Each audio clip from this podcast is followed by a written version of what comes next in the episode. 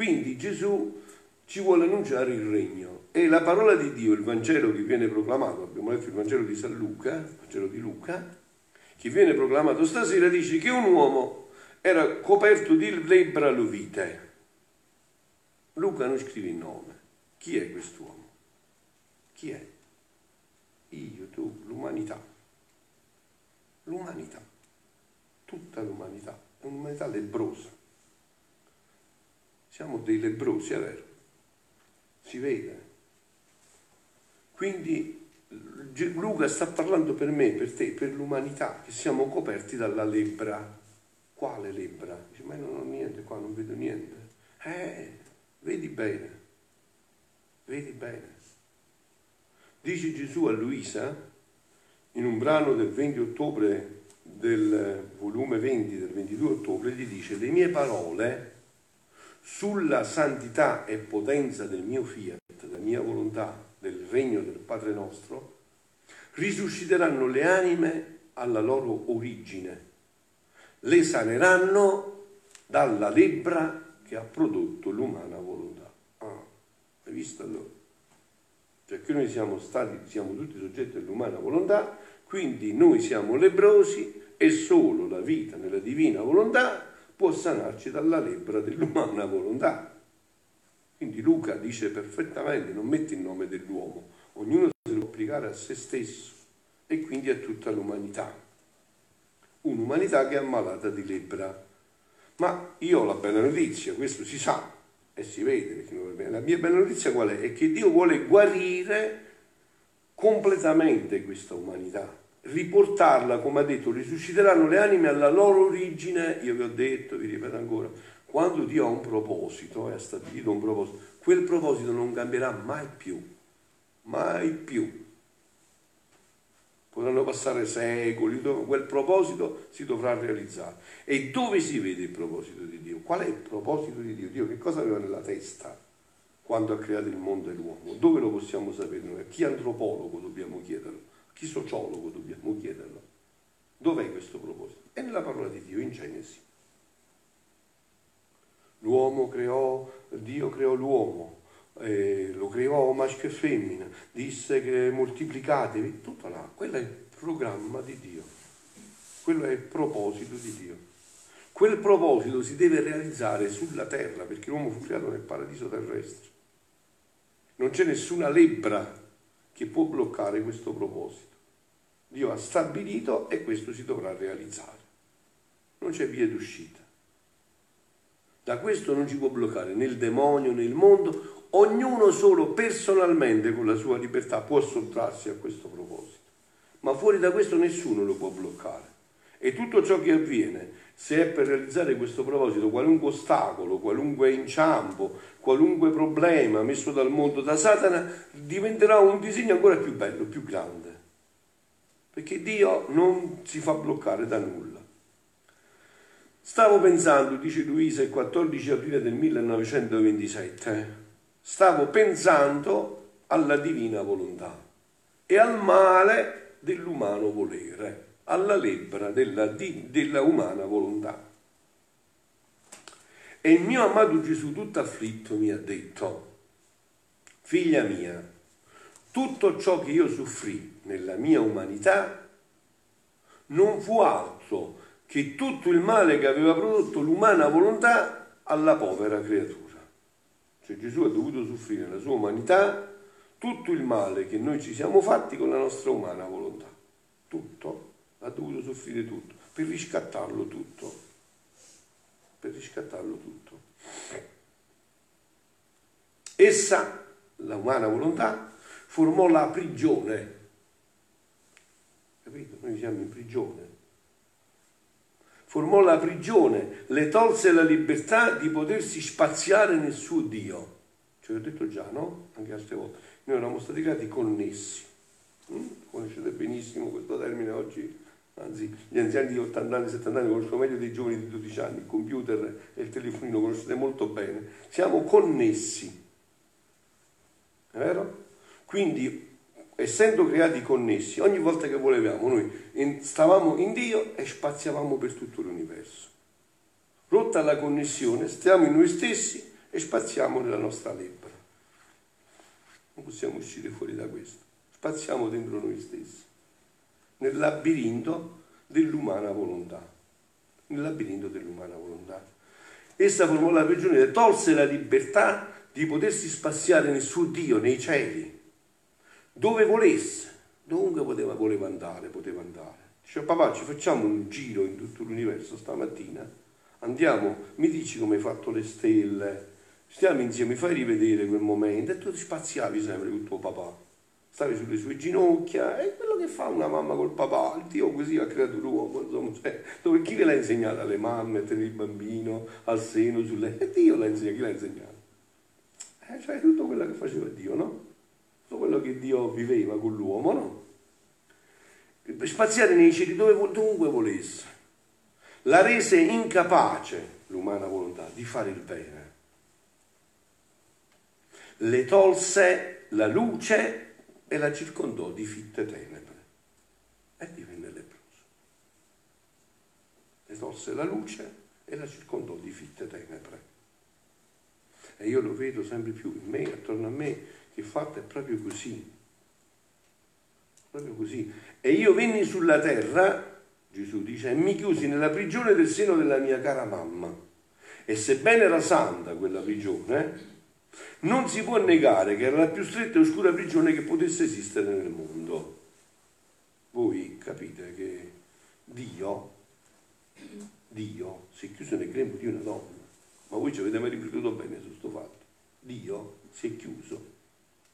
Dice Chesterton, un biscanzalizzato, un pensatore cristiano, dice il nostro Dio faceva pipì. Capito? Si è chiuso nel grembo di una donna. Possibile un Dio, l'onnipotente, che i cieli la terra non possono contenere, si è messo in una prigione di un grembo. Eh? La prigione di un grembo che potesse esistere mondo, tanto che non potei stendere né una mano, è Gesù che sta parlando, proprio lui, eh, del fatto, né un piede, né mi era dato di fare un passo, non c'era spazio di poter aprire gli occhi. Tutto ciò aveva fatto l'umana volontà alle creature. E io, fin dal principio del mio concepimento, venni a subirne la pena per abbattere la prigione dell'umana volontà e restituirgli ciò che aveva perduto. Le parole sono chiare, venni per abbattere la prigione e restituirgli quello che aveva perduto, cioè che ce l'aveva, che io l'avevo creato così libero, bello, meraviglioso e lui l'aveva perduto. Non ha accusato né diavolo e né altri ma l'umana volontà, lui l'aveva perduta. Aveva perduto tutto questo. Era diventato lebroso. Volli nascere in una stalla. Eh, voi potreste andare a leggere il Vangelo stasera, sicuramente viene un sfizio, ma desiderio dopo di questo, no? Tutta alla luce di questo, della divina volontà.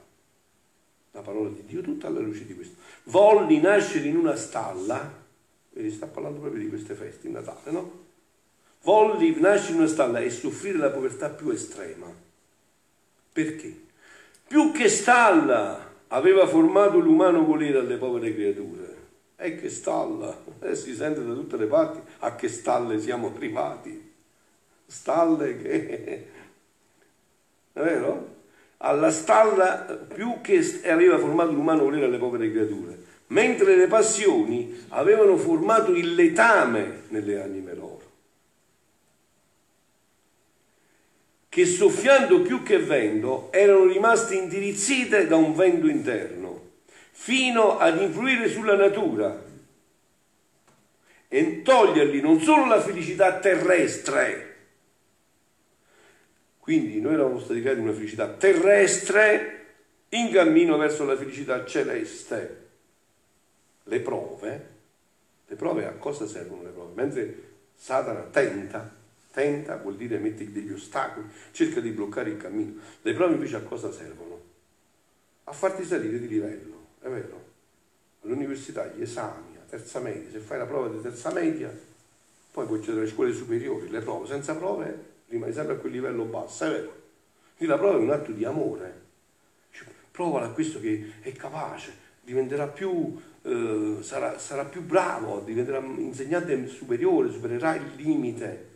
Provalo, provalo, ce l'ha le capacità e provalo. Vedi che ce l'ha le capacità. Lo provi e dici, è vero, è vero. Quindi la prova è un'esperienza di amore per dire mi posso fidare di te, questo è capace, vedi? Che supera gli esami, vedi?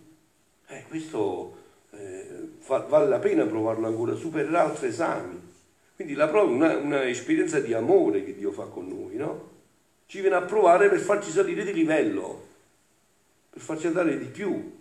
Così Adamo, superata la prova, sempre più era pronto per il paradiso celeste da quello terrestre. Quindi dice, e toglie la felicità non solo terrestre, ma fargli provare la fame. Eh, penso che voi pensiate che siete certi, no? Adamo prima di peccare aveva fame, Adamo prima di peccare aveva freddo.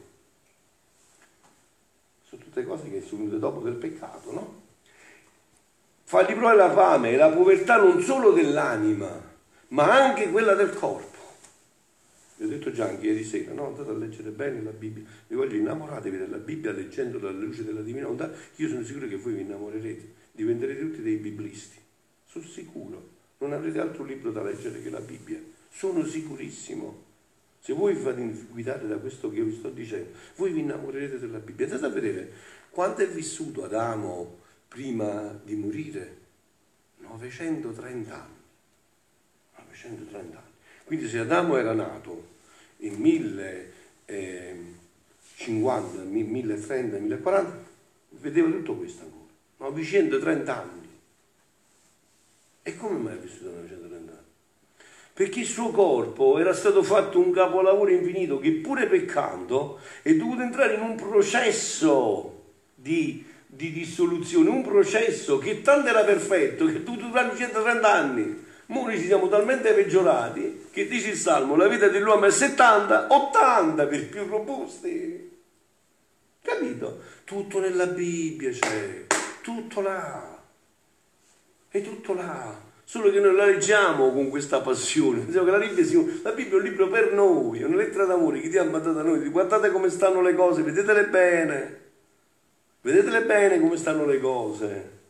Quindi ci siamo introdotti in un cammino di, di dissoluzione che è andato sempre più deteriorando. E adesso vi ripeto, il Salmo dice la vita dell'uomo è 70-80 per i più robusti, ma quasi tutti sono fatica e dolore, passano presto e noi ci dileghiamo. Vamo 930 anni. Se andate a vedere piano piano gli anni si accorciano a 530, eh? Perché? Perché sempre più l'uomo si allontanava dalla divina volontà, sempre più entrava in questo processo di dissoluzione, di decomposizione in cui era entrato anche il corpo. Ma già che era stato fatto così bello, così perfetto, anche questo cancro dell'umana volontà ci è voluto in Adamo 930 anni per farlo fuori, hai capito? 930 anni, ho detto 930 anni significa che se Adamo era del 1100, stavamo a questi tempi, era giovane e fresco ancora, aveva un'altra centinaia di anni da vivere, capito? C'era nato il 1030, eh, avete capito come sta il fatto? Quindi eh, togliergli la felicità, ma fargli provare la fame e la povertà. E io volli soffrire il gelo, la povertà estrema, la puzza delle tame, e vedendovi due animali vicini, avevo il dolore che l'umano volere aveva convertito quasi in bestia. L'uomo, l'opera nostra più bella. Quasi in bestia, si vede, no? Certi atti, da cosa possono dire? Ma anche le bestie le fanno. Io ogni tanto mi diletto a vedere qualche filmato degli animali leoni che vanno a prendere la preda, no? Per capire certe cose che voglio cercare di... E vedo il leone, c'era una, um, un branco di animali, non mi ricordo che cosa erano. Si è buttato su, si è mangiato quello, gli passavano gli arti a fianco, non li vedeva neanche più, non li toccava più. Dice, ho soddisfatto quello che era naturale, non vado a toccare. Invece no, hai visto l'uomo che fa? Peggio delle bestie. Allora dice ho soddisfatto quello che è il mio necessario appetito per vivere, perché devo uccidere l'altro che non mi è necessario? Gli passavano a fianco e non li uccideva più. Impressionante, non li uccideva più. Perché ha soddisfatto il suo istinto naturale e basta. Peggio delle bestie. Peggio delle bestie, l'opera nostra più bella, il nostro caro gioiello. Così ci, ci chiama ancora Dio. Eh? Noi siamo questo, perché Lui vede in me, in te, quello che dovremmo essere, capito? Non quello che siamo adesso, quello che dovremmo essere. E che possiamo non essere solo se lo decidiamo noi. Non vi fate pigliare per questo, c'è diavolo che tenga, non c'è mondo che tenga. Solo se lo decidiamo noi, con la nostra volontà. Quella conta davanti a Dio, non altre cose. Il nostro caro gioiello, la nostra cara immagine, qual era il povero uomo? Non ci fu pena dice Gesù, che io soffrì che non aveva il suo principio dalla volontà umana. Cioè Gesù dovette soffrire, volle, che decise, volle lui soffrire tutte le pene per riparare tutto quello che aveva fatto l'umana volontà. E quindi ridare all'uomo la possibilità di ritornare di nuovo in quel principio in cui era stato creato. Se non si poteva fare, doveva venire solo lui per rifare questo, che era Dio. Fare questo per tutti gli uomini di tutti i tempi, perché domani nessuno potesse dire ma tu hai fatto a lei quello che non hai fatto a me. No, Gesù ha fatto a tutti la stessa cosa, a tutti, tutti i meriti suoi, per tutti, a disposizione per tutti, chiunque vuole.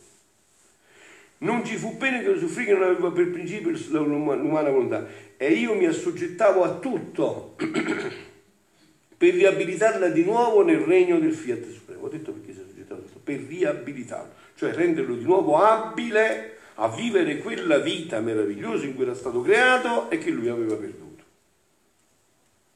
Perché vi ho detto, non mi stanco di ripetere, guardate che i propositi di Dio si realizzeranno tutti. Dio non cambia proposito, quello è il proposito, là bisogna andare. Capito? È, un, è assurdo pensare che noi possiamo indurre Dio a fare la nostra volontà. È vero che è assurdo pensarlo.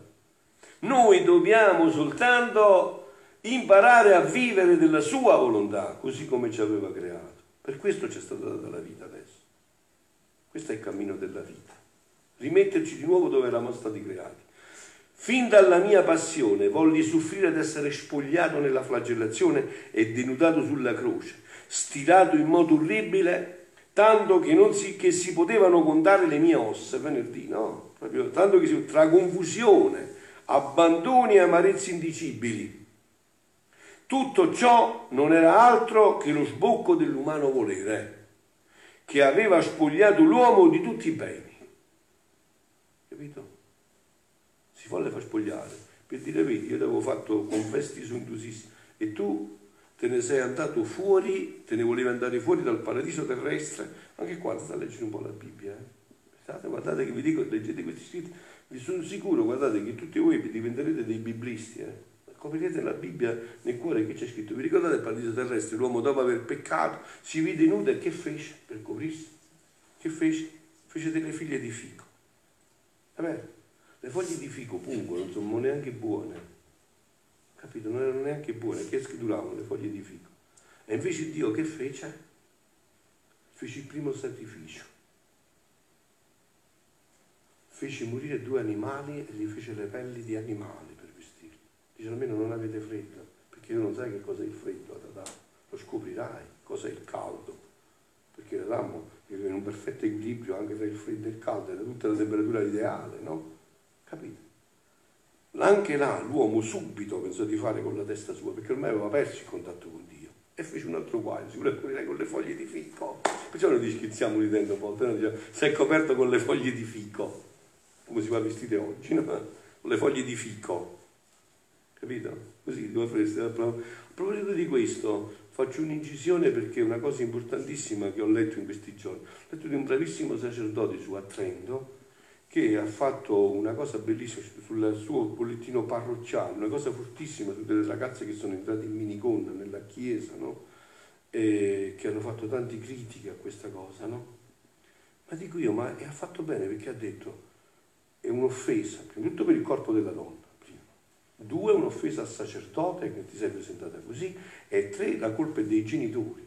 Ha detto ma tua mamma ti ha visto, va visto quando, quando uscivate dalla casa. Ma va visto vostra mamma usciva dalla casa. Fallo un po' quando c'era mamma o papà. Anziché andare con le gambe alla chiesa, andava all'ospedale con le gambe.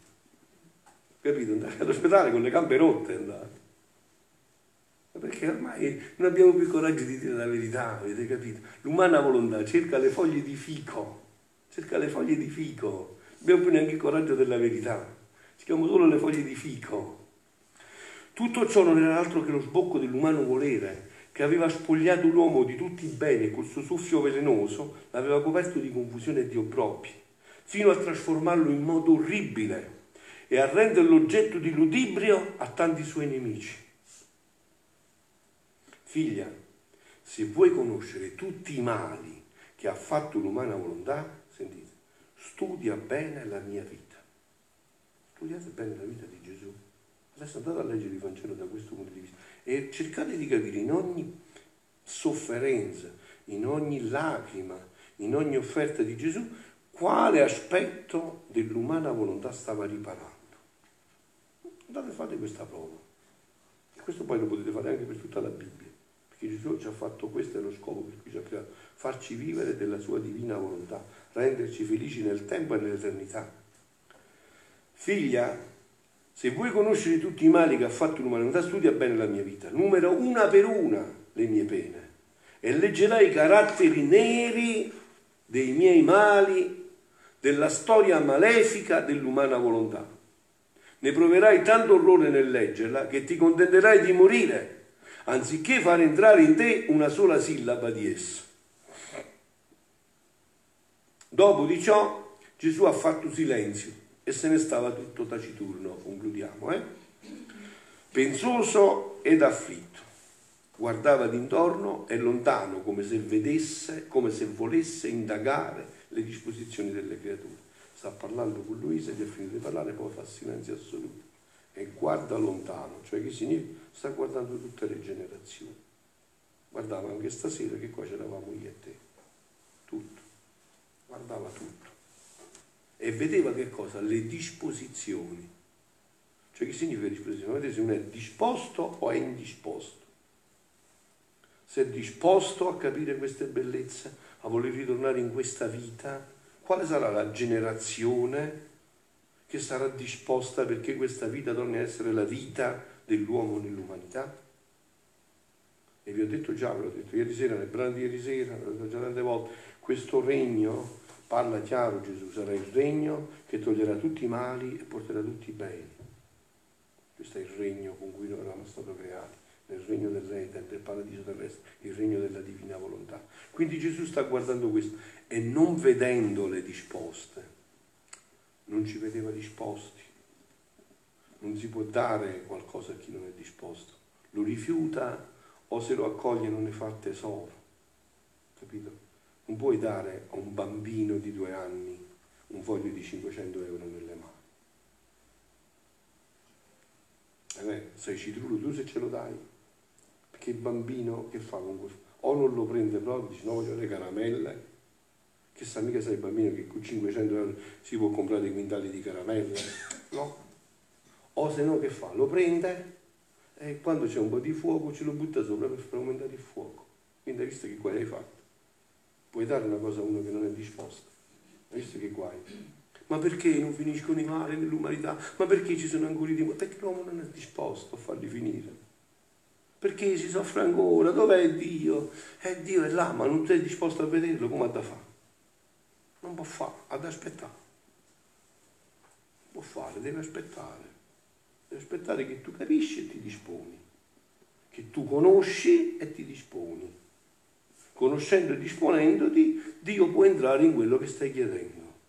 Se no non può fare, aspettare, non può fare altro. Lo vedo anch'io, no? voglio parlare sempre di queste cose, vorrei parlarne a tutti, ma mica lo posso fare. Mo, che ho voi, grazie a Dio, che venite qua solo per questo, no, ma se no bisogna fare un'umilia shui shui e se no che vi posso dire a voi? Cioè, cosa posso parlarvi? Di cosa posso dirvi a voi? Cioè, come si fa? Se tu vedi che quelli